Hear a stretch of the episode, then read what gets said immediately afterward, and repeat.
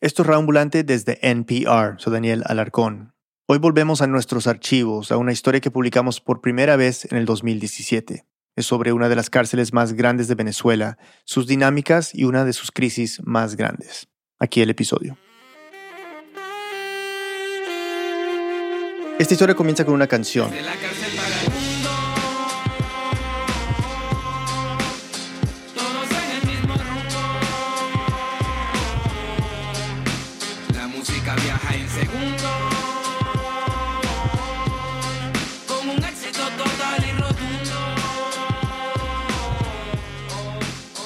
De un grupo de raperos venezolanos. Acá en Radio nos enteramos de ellos a través de Mariana Zúñiga, una periodista venezolana también que los había estado siguiendo. ¿Cómo te enteraste de ellos? Eh, bueno, Daniel, sabes, la primera vez que yo escuché de ellos fue por un post que vi en Facebook, creo que fue en agosto del año pasado. Un amigo había colocado algo sobre un estudio de grabación que estaba dentro de una cárcel. A pesar de que hace dos años mi libertad privaron, lamento decirle a los contrarios que no me callaron, que sigo con pie de plomo y corazón de roble, más melomano que nunca porque ahora soy del fricón. Y yo dije, por fin alguien está haciendo algo dentro de las cárceles para que la gente esté abocada a hacer, a hacer algo diferente con su tiempo y no estar pensando simplemente en cómo sobrevivir o en drogas o en, o en salir y seguir dentro de ese mismo mundo que los llevó en un primer lugar a, dentro de esos muros. ¿Y los llegaste a conocer? Sí, son 15 raperos en total. Eh, yo fui a la cárcel y conocí a unos cuantos. Uno de ellos es Julio. No digo el apellido porque, bueno, me pidió que no lo incluyera. Julio me contó que el grupo empezó en el 2012 y eran un grupo de panas que andaban por ahí freestyleando la vaina. A mí también me dieron 45 días y me sonó extraño. Contaba un día por mes, contaba un mes por año para que vea que así la pago más relajado. Y así sigo haciendo fones, sigo cantando un delgado. Se la pasaban en el medio del patio de la prisión, improvisando líricas y haciendo freestyle. Y así fue como Julio se hizo amigo de los otros raperos. Conocí a los hermanos del Free Combi, la vaina. ¿Cómo se llama?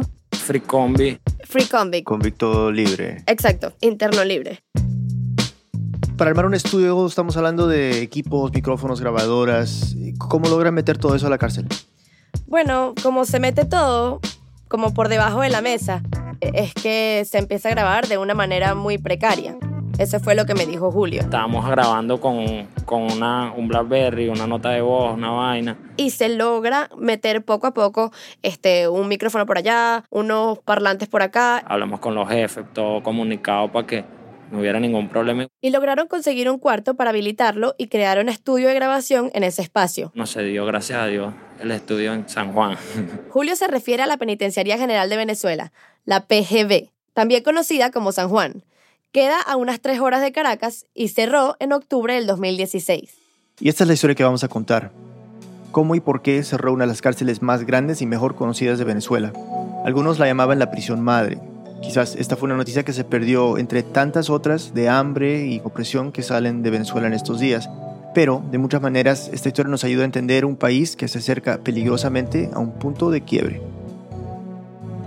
La cárcel de San Juan se construyó en 1947, originalmente para 500 presos, pero para el año 2016, las ONG que se dedican al estudio de las cárceles en Venezuela estimaban que tenía unos 10.000. Y adentro, hay todo tipo de personas. Hay personas que no han sido condenadas, hay personas que ya tienen una condena y no hay una clasificación. O sea, puede haber una persona que se robó, digamos, es un ejemplo tonto quizás, pero que se robó una manzana y una persona que cometió un asesinato, todos en el mismo lugar. Julio, por ejemplo, me contó que llegó a San Juan en marzo del 2014. Eh, por causa de un homicidio, ¿qué te podría decir? Julio se la pasaba todo el tiempo en San Juan con otro chico de los Free Convict, un rapero que se llama Benjamín. Él estaba en la cárcel porque lo acusaron de haber cometido un robo, pero Benjamín alega que él no lo hizo. Porque, como te digo, me incriminaron en el sentido de que nunca hubo pruebas, pues. Y tanto él como Julio acabaron en la misma cárcel sin ninguna distinción por el delito que habían cometido. Ambos venían del mismo tipo de ambiente de pobreza y barrios populares en Venezuela, Helio, otro rapero que conocí en la cárcel, me describió el tipo de hogar en el que se crió. Bueno, mi infancia ha sido ruda de que desde niño con mi mamá, porque mi papá lo mataron de cuando estaba niño. Elio creció con una madre que hizo de madre y padre porque su padre fue asesinado cuando él tenía, creo que alrededor de unos cinco años. Y a través de eso fue que caí en los caminos que estoy ahorita. Y cuando llegaron a San Juan, se dieron cuenta de que dentro de la cárcel existe un orden impuesto por los propios presos. Dentro de la subcultura carcelaria venezolana existe una sociedad. Tenemos la élite política y arriba a la cabeza está el líder, que es el PRAN. El PRAN. El Ujú. PRAN eh, viene a ser el, el- el jefe, el mandamás, el, el, el- el autócrata del- de la cárcel. que es un reo. Ya. Este, el PRAN en Venezuela es una figura que se encarga de los negocios de la cárcel y también se encarga como de la vida este, de, del resto de los reos. Cuando le pregunté a los chicos que de dónde había salido esta figura, esto fue lo que me contestó Julio. Los planes comenzaron como algo legal. Era como decir un sindicato dentro de la cárcel. O sea, eh, hay una negociación entre el Estado y el PRAN para, para que el PRAN esté a a cargo o es totalmente libre de las autoridades. En Venezuela fue tanta la negligencia y fue tanto el poder que perdió que simplemente se le fue de control, se le fue de las manos. Pero hubo algún punto de quiebre y, y en qué momento fue. empieza, se empieza a ver en Venezuela alrededor de los años 90. A partir de ese momento, las cárceles de Venezuela Quedan hacinadas, abandonadas, caóticas, anárquicas. y dentro de las cárceles Son miles de hombres, son miles de armas las que hay adentro y es muy difícil controlarlos. La situación ha llegado a tal grado que el Ministerio de Gobierno que se ocupa de las cárceles negocia con los pranes. Es casi como si hubieran subcontratado el manejo de los penales. En las redes sociales se pueden ver de repente fotos de la ministra con figuras como pranes de diferentes cárceles. Entonces tú puedes ver que existe una relación de, de colegas. Mariana me explicó que para mantener el control, los planes le cobran una especie de impuesto a los reos, un impuesto al que le dicen la causa. El plan cobra este impuesto para poder darse el estilo de vida que tienen. Es decir, para comprar la comida y para mantener la infraestructura de la cárcel. La pintan y recogen la basura. Julio me lo explicó de esta manera. Que si la comida, que si a veces los vaciles, las fiestas, la vaina. Pero como ves, estas son unas instalaciones donde nadie te, te da nada y todo, todo tiene un, un gasto. Y entonces fue como decir una colecta que hacen los presos para, para cada uno, para cubrir los gastos. Cubrir los gastos, esa es la causa. Pero, ¿cómo pagas el impuesto? O sea, ¿de qué, cómo, cómo ganas dinero? Bueno, pagar el impuesto es algo para ellos como es, es una pesadilla. Es un dolor de cabeza pensar cómo carrizo yo voy a pagar este impuesto todas las semanas. Entonces ellos como que dependen mucho de sus familiares, dependen mucho de la visita para poder pagar este, este impuesto que en ciertas cárceles es mucho más caro que en otras. Elio, por ejemplo, me explicó que siempre le dio trabajo pagar la causa. Y bueno, yo me sustentaba era porque tenía mi revolucioncita por ahí, vaina. ¿Tú qué? Mi revolución. Revolución es como decir mi puestico, mi... Para vender, que si galletas, eso, eso. Otros tenían 20 cigarros y vaina para pagar eso. Entonces voy por ahí vendiendo cigarros por la mañana para que me den ese dinero y yo poder con ese dinero poder pagar mi, mi causa, o sea, mi impuesto. Claro, son todos pequeños emprendedores, tienen que serlo, ¿no? Claro, el que no la paga a tiempo se va directamente uh, de nuevo, pierdes estatus o te metes en un problema. Cuando, perdón, cuando dices te metes en un problema, eso es una manera un poco vaga de decir que va a haber violencia. Puede llegar a ser eso, pero lo que usualmente pasa en estos casos es que los presos que no puedan pagar son forzados a hacer los trabajos que nadie quiere hacer. Cosas como limpiar baños o recoger basura, remover es- escombros, ese tipo de cosas. ¿Qué tipo de reglas pone el PRAN para, para mantener orden? O sea, mejor dicho, ¿por qué es que no se matan entre ellos todos los días? Sí, es verdad que dentro de la cárcel puedes ver reos normales con eh, de repente una, un cuchillo o algo por el estilo, pero el reo normal, como son nuestros personajes, no tienen armas. Y mientras ellos tengan una vida normal, tengan comida y tengan ciertas cosas que el gobierno no les provee, no les importa seguir las reglas de una cierta persona que porta, como ellos dicen, la pólvora, tienen las armas. Y bueno, como me contó Benjamín, él, Julio y Helio conocían estas reglas y llevaban una vida bastante pacífica dentro de San Juan. Era como libre, era como un pueblo. Y nosotros, nosotros nos entendemos a nuestra manera. siempre y cuando sin salirnos de- del carril, pues como decimos nosotros. ¿Salirse del carril? Como que hay eso, unas ciertas reglas que son sagradas. Por ejemplo, a la visita no se le debería molestar. Si, te, si alguien le visita a su hermana o su madre, pues eso es sagrado. Son reglas diseñadas para mantener la paz y la calma en un penal hacinado. San Juan era penal como todos los venezolanos, como todos los penales venezolanos, abiertos. Ese había su malandreo, pero había más, eran un poco más humanos. Quiero entender, no, no quiero pintar una, una versión ideal o utópica de lo que era, pero eh, parece, por lo que me cuentas, que cuando entran Julio, Benjamín y Helio, San Juan era un lugar donde el plan era meramente razonable y si tú seguías las leyes y eh, las reglas y te portabas bien y hablabas muy claro, podías lograr cosas, ¿no? Sí, si tú, te, si tú te portabas bien y eras muy recto en tu caminar, en tu manera de actuar, pues este, no te metías en problemas y tenías una vida medianamente normal. Hasta que llegó este fulano que dañó toda la cosa, cambió todas las reglas, todo el sistema. Llegó un tipo llamado Franklin Hernández Quesada. Él llegó en el 2015 y él ya había estado preso en San Juan como a principios de los 2000. Y él volvió a visitar a sus amigos que casualmente eran los jefes de turno en el penal. O sea, tú imagínate que el tipo, la visita se hizo tan larga que ya ni siquiera era visita. El tipo trajo prácticamente sus maletas y se quedó a vivir dentro del penal. Esto es lo que nos cuenta Julio. Llegó en octubre, una visita normal, llegó, se chantó un rato, estuvo con los panas, caminó el penal. Ya por lo menos los que no lo conocíamos ya lo escuchábamos. Mira, llegó fulano. Pero mira, Daniel, tienes que primero entender que esto es algo súper normal en las cárceles como San Juan. La visita de los presos podía llegar y quedarse por varios días, semanas, incluso algunos vivían allí. Entonces claramente no había ningún inconveniente que una persona como Franklin, que ya tenía trayectoria, pues se quedara. Está por ahí. Ese pana es bandera, ese pana es rutina vieja. A Franklin resulta que lo estaba buscando la policía.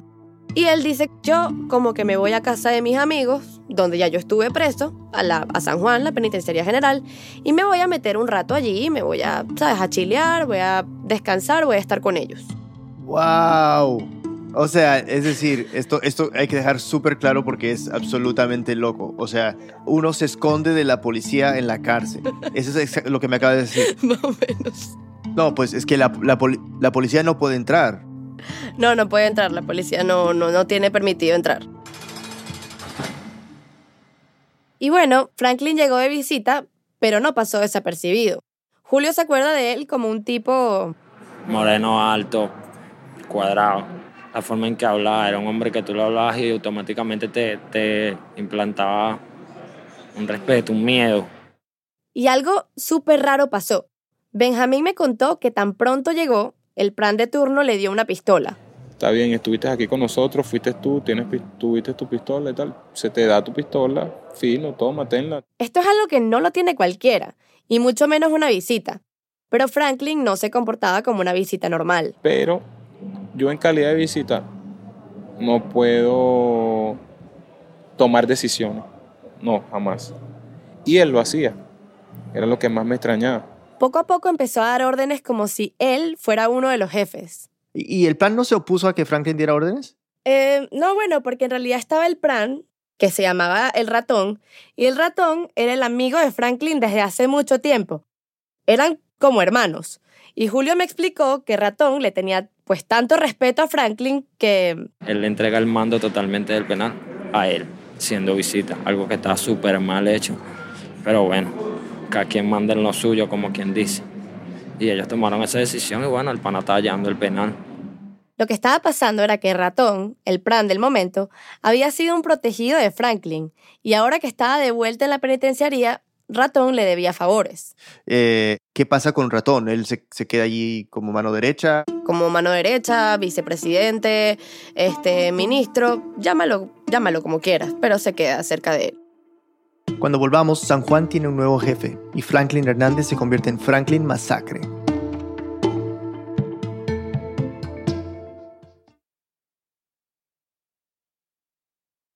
Estamos en el 2016 y la cárcel más antigua de Venezuela tiene un nuevo PRAN. Entonces, ¿cómo cambia la vida de la cárcel eh, cuando, cuando Franklin entra a ser el PRAN? Eh, desde el principio se veía, o eso es lo que cuentan este, los chicos, se veía que él iba a poner una rutina distinta de que él venía con su, con su idea de, de vieja escuela, que era un tipo de la vieja guardia, Viejo antiguo, viejo antiguo, esos ordenados, todo tiene que ser por un- una línea recta. Julio me describió el cambio que trajo Franklin de esta manera. No hay un pecado grande ni un pecado pequeño, todos son pecados. Y el pan así, bueno, no tenía clemencia. Y esta actitud pues no caía bien entre los presos comunes y corrientes.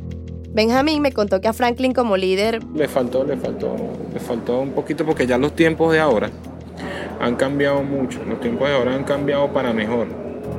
Y ahora todo es más, es más tranquilo. O sea, perdón, más tranquilo. O sea, las cosas de la cárcel habían mejorado. Lo que pasa es que, bueno, Franklin había estado en San Juan por primera vez 10 años antes. Y bueno, según Julio, Y él venía de esos tiempos, de cuando no tenías que pedirle permiso a nadie para matarte con otro preso o para pelear con otro preso. Y eso fue lo que le dañó el sistema, pues. O sea, yo, yo no entiendo por qué este tipo está viniendo aquí con esas reglas que ya pasaron de moda, ya nadie, o sea, son de, son de la vieja guardia. Y lo primero que hizo, Fue subir las cuotas de la causa. Este es Helio. Cobraba muy caro, pues se cobraba muy caro y no se veía nada. No se veía nada, nada, nada. Nada, nada, nada. Teníamos idea de nada.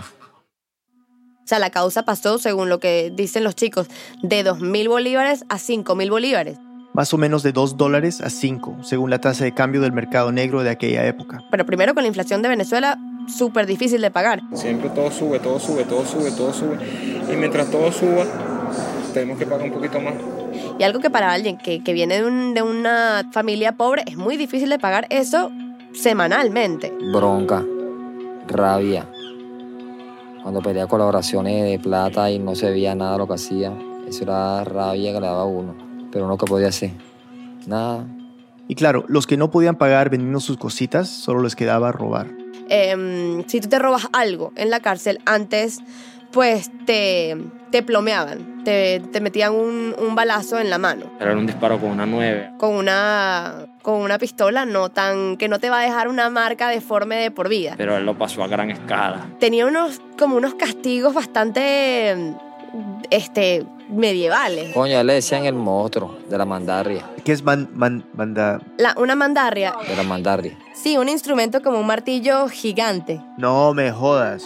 Tiene una mandarria grandota y le partía la mano a los locos así con la mandarria y vaina. Y todos terminaban mochos o sin, sin, sin dos dedos, sin tres dedos. Estamos hablando de, de un psicópata. Sí, bueno, creo que se podría decir que normal no era. Desde que llegó, llegó haciendo lo malo. Matando gente, gente, y gente, y gente. Y el descontento, los presos no se rebelaron. Claro, pero no se atrevían a decir nada porque el- ellos eran los que tenían eso, el monopolio de la violencia, los que portan la pólvora, los que tienen las armas. Entonces, claramente nadie se atrevía a quejarse. Pero en agosto del año pasado, Franklin enfrentó su primer obstáculo. El Ministerio de Asuntos Penitenciarios dice que ha intentado pues solucionar el tema de las mafias carcelarias tratando de crear otro tipo de cárceles. Están las cárceles de régimen abierto y están las cárceles de régimen militar.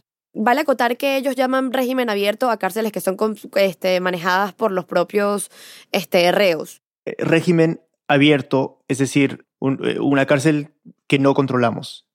Pero le ponen esta figura eh, y esta frase que, que lo hace como quedar bien, pero realmente significa aquí no hay control. Exacto, suena mucho mejor decir régimen abierto que decir nosotros no controlamos a esta gente que está dentro de este, de este lugar.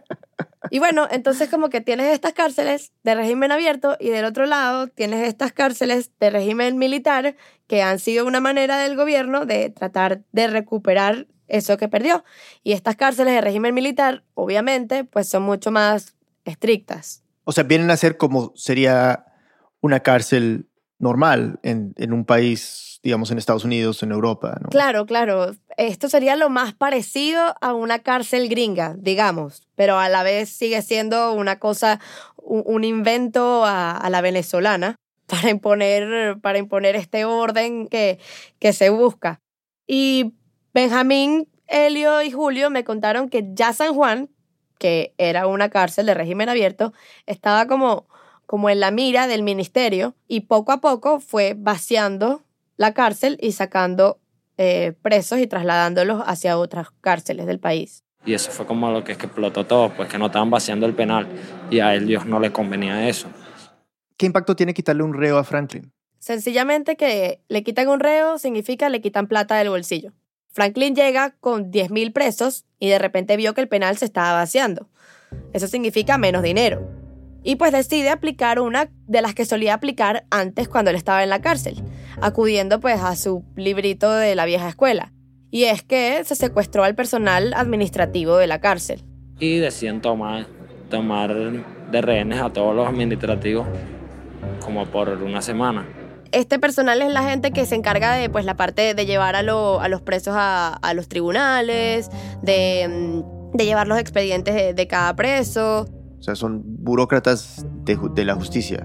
Entonces secuestró el agosto del año pasado a más de 20 personas. Pidiendo a cambio traslado masivo para llenar el penal de nuevo como quien dice, para garantizar más vida en el penal. Y a cambio, Franklin le pidió a la ministra 3.000 presos de otros lugares. Y amenazaba con matarlos. Sí, claro. De hecho, hay un, hay un video que es como un video de fe de, fe de vida, creo que se dice, de, para que de prueba de vida, para que, que lo graba el mismo, el mismo Franklin para probar que estos, que estas personas estaban, estaban vivas. Buenas noches, estamos hablando los funcionarios que nos encontramos dentro de la Penitenciaría General de Venezuela en una situación de rehenes que se, suscitó desde el día lunes.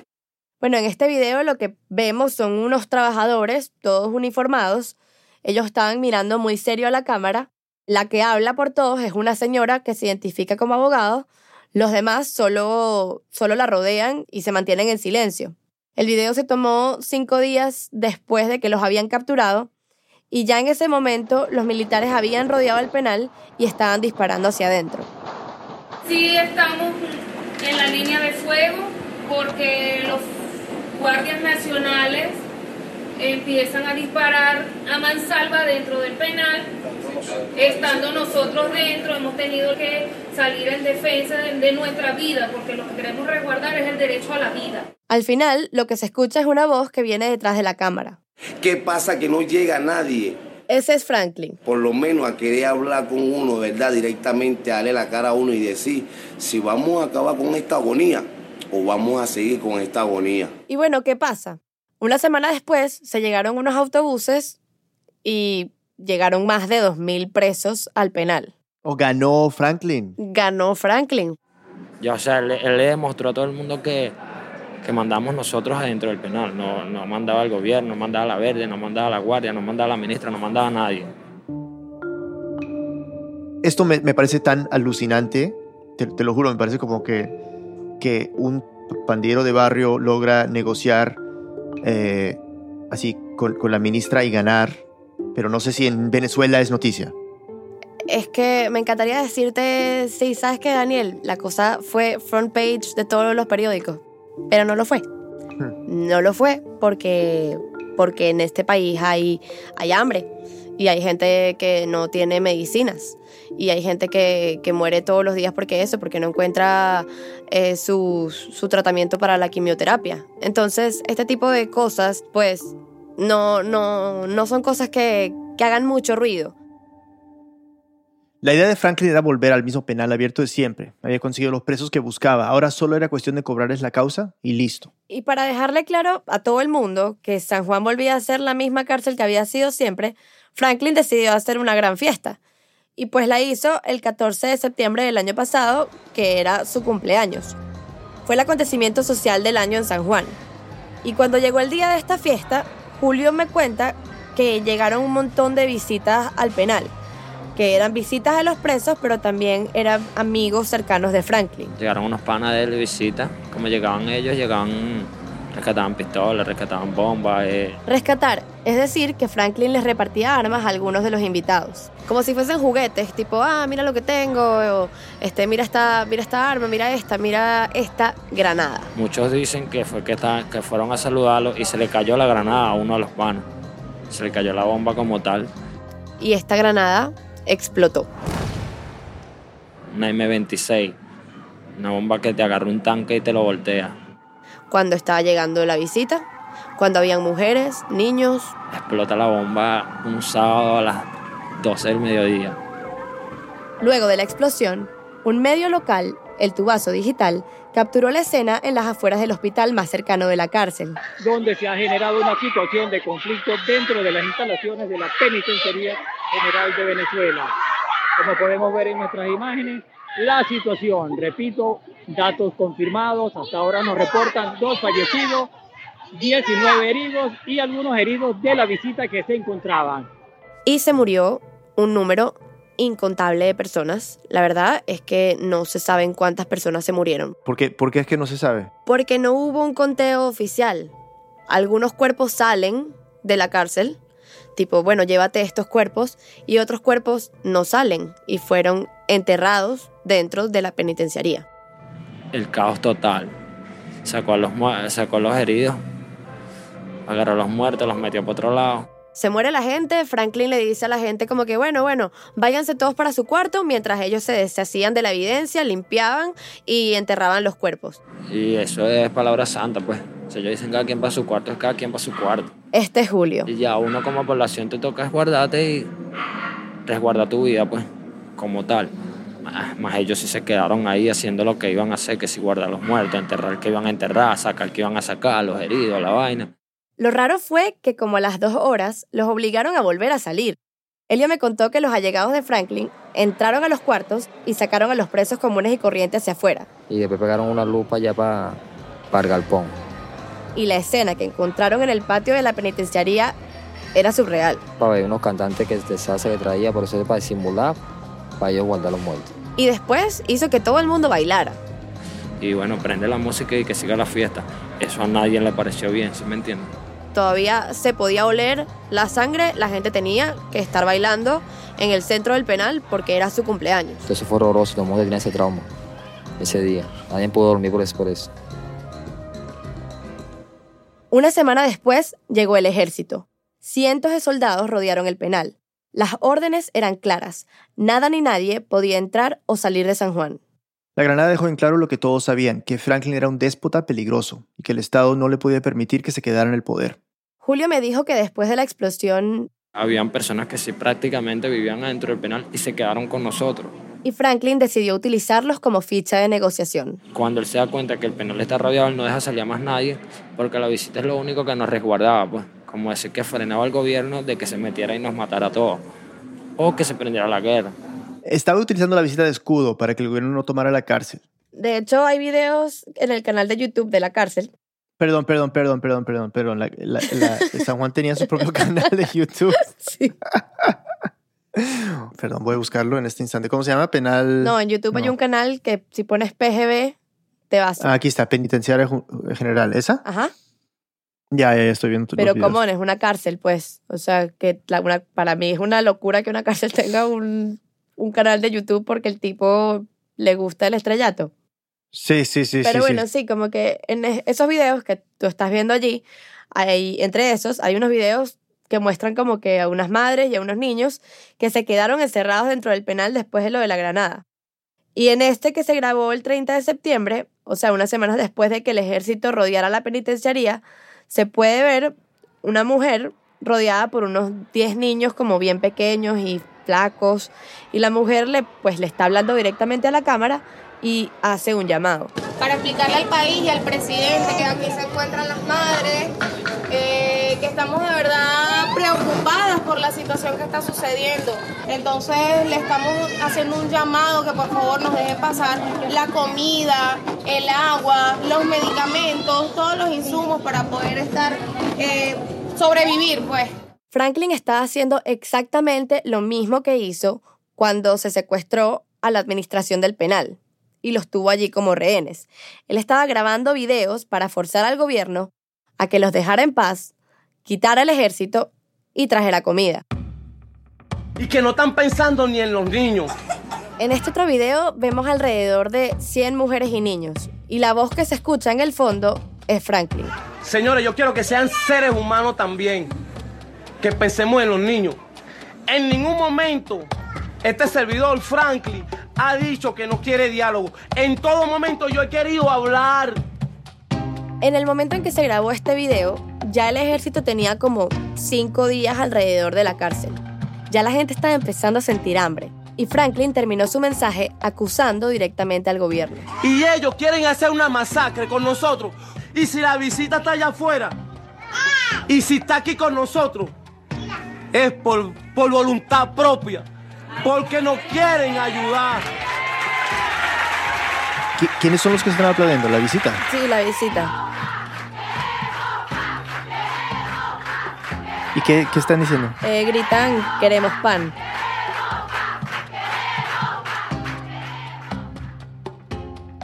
Un par de semanas después de que el ejército rodeara el penal, la comida se acabó y la gente se alimentaba como podía. Algunos comían perros, gatos. Se acabaron los perros, se acabaron los gatos, se acabaron las matas, se acabó todo. Y entonces ya era que vives a punta de droga. Estaban drogados hasta más no poder para aguantar el hambre. Hmm. ¿De dónde venía la droga? Pues de la misma manera que metes, que metes las armas, o sea, llega, de- llega como llega la comida, llega como llega cualquier cosa que llega, que llega al penal. Lo que pasa es que, bueno, sí, la droga sí todavía había y comida no, no llegó a haber. Yo ya llegaba a un punto en que no podíamos caminar mucho, no podíamos estar corriendo, no te podías bañar, este, muchas cosas porque te debilitaba el cuerpo. La droga te mantenía activo. Piedra, Crack. perico, que es co- es como le dicen a la cocaína aquí en Venezuela. Entonces ya veíamos que el que no fumaba estaba fumando, el que no, te, no agarró una pistola en todo, todo el tiempo que estuvo allá andaba con un fusil y dos pistolas por ahí echando vaina. Y ya era como decir, no, esta es la locura, hermano, aquí lo que está reinando es el diablo. Franklin seguía grabando videos para enviárselos al Ministerio de Prisiones. En uno de los videos, él denuncia que hay presos que tienen tuberculosis y que necesitan de sus medicinas. En el video se ven hombres súper flacos que evidentemente están muriendo de hambre Esta es la necesidad que estamos pasando nosotros ahorita, ¿ves? Esta es la real necesidad, la verdadera parte, la verdadera historia de la Penitenciaría General de Venezuela es esta, ¿ves? La voz que se escucha detrás, como siempre, es la voz de Franklin. O sea, él, él no sale en la imagen. No, no, él insiste en que los enfermos del penal necesitan sus medicinas para la tuberculosis y luego él cambia como abruptamente de tema para decir que Hasta nuestro presidente Nicolás Maduro, a él también lo buscan descoñetar, porque él tiene su contrario, ¿me entiendes? Que es la oposición prácticamente, ¿ves?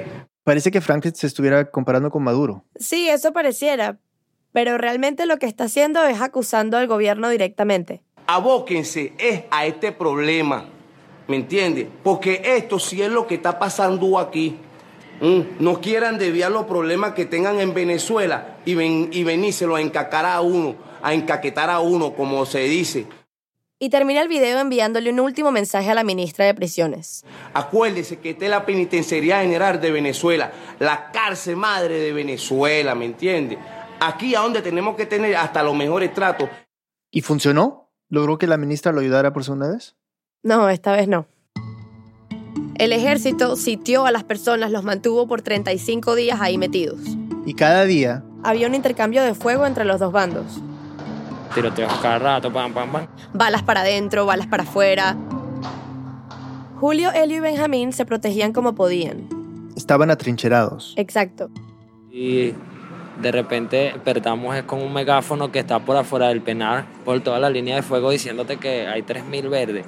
Verdes, o sea, militares. Que sea como sea, lo van a tomar. Los que no podían soportarlo más dijeron, bueno, yo prefiero que me atrapen los guardias nacionales afuera, yo me voy a saltar la reja. Y entonces empezó el pueblo como tal a que va a haber este hueco en esta pared y ya detrás de esta pared queda la tela, de ahí saltamos y bueno, que sea lo que Dios quiera. O sea, es una imagen muy irónica, ¿no? O sea, la gente de la cárcel saltando la valla, pero no para escaparse, sino para entregarse. Sí, lo que Julio me contó es que cuando los presos comienzan a saltar la valla, o la tela, como ellos le dicen, ya el problema era otro. La problemática no eran los verdes, ya eran los de adentro que no te dejaban salir. Julio me contó que para que los presos no siguieran saltando, Franklin y sus hombres los encerraban dentro de la cárcel. O a, a muchos que iban saltando y le entraban era a tiro. Los mismos malandros le entraban a tiro a los malandros. Cosas que está mal hecho.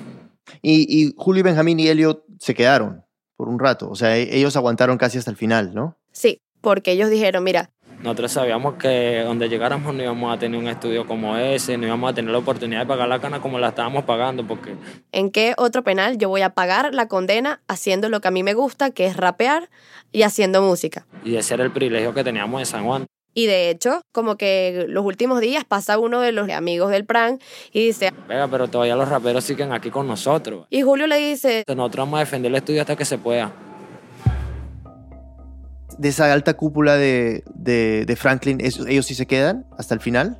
irónicamente solo se quedan algunos porque hay gente de sus más allegados que se empezaron a saltar también. Ya saltan jefes, ya habían saltado jefes la tela, jefes que habían dejado solo al pueblo. Que si el capitán se hunde con el barco, no. Quedaron pocos ahí en el barco esperando que se hundiera.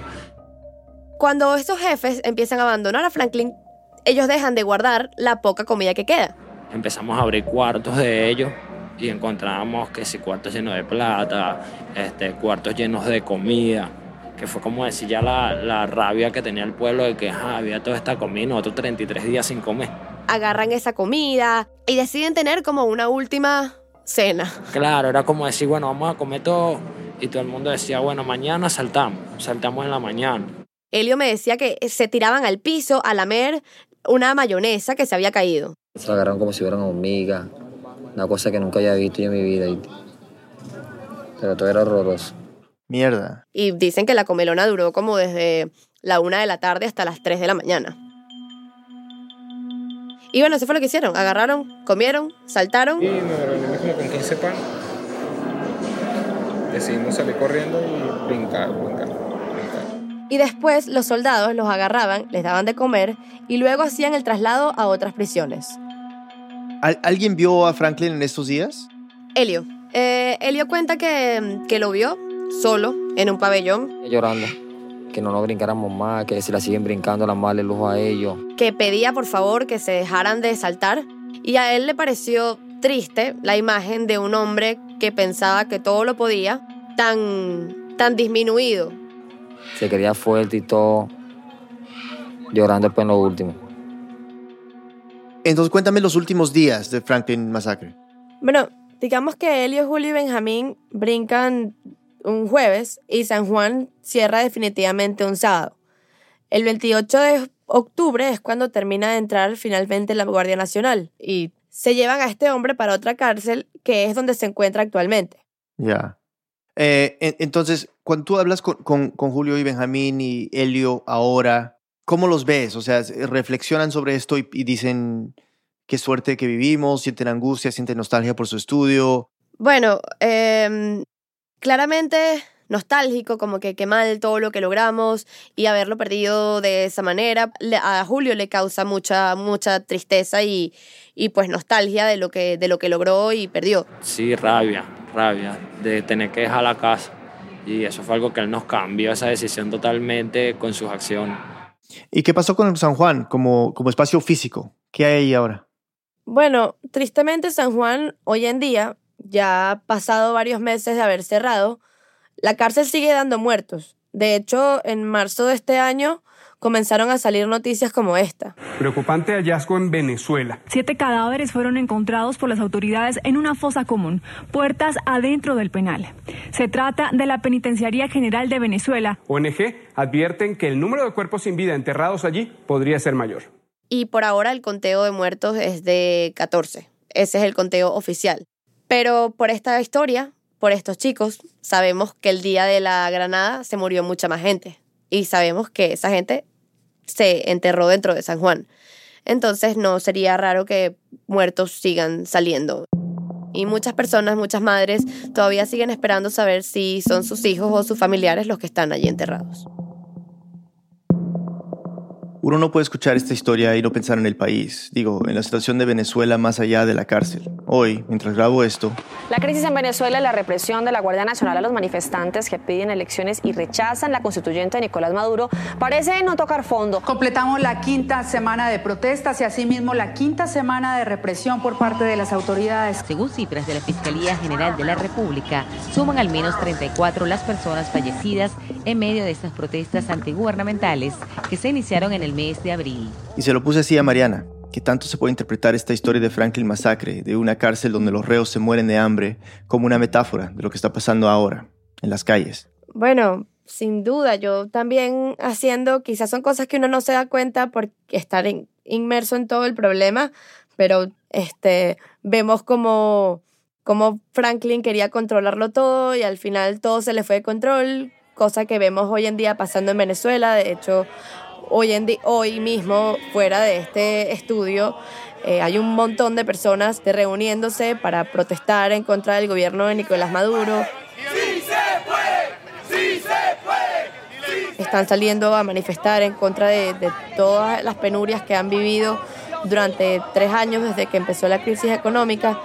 Entonces sí, digamos que me causa, ¿sabes? Un pelo de tristeza cuando me lo dices, pero es que es verdad. Podríamos ver a Venezuela como una versión de, de ese San Juan y cómo las personas sí están escapando como como los mismos reos escapaban, se saltaban la tela, la valla para ir a lo desconocido. Y los venezolanos hacen lo mismo. Se van hacia Colombia, se van hacia Brasil, se van hacia Europa, Estados Unidos. Muchos este, se van sin recursos, sin saber lo que, lo que les espera.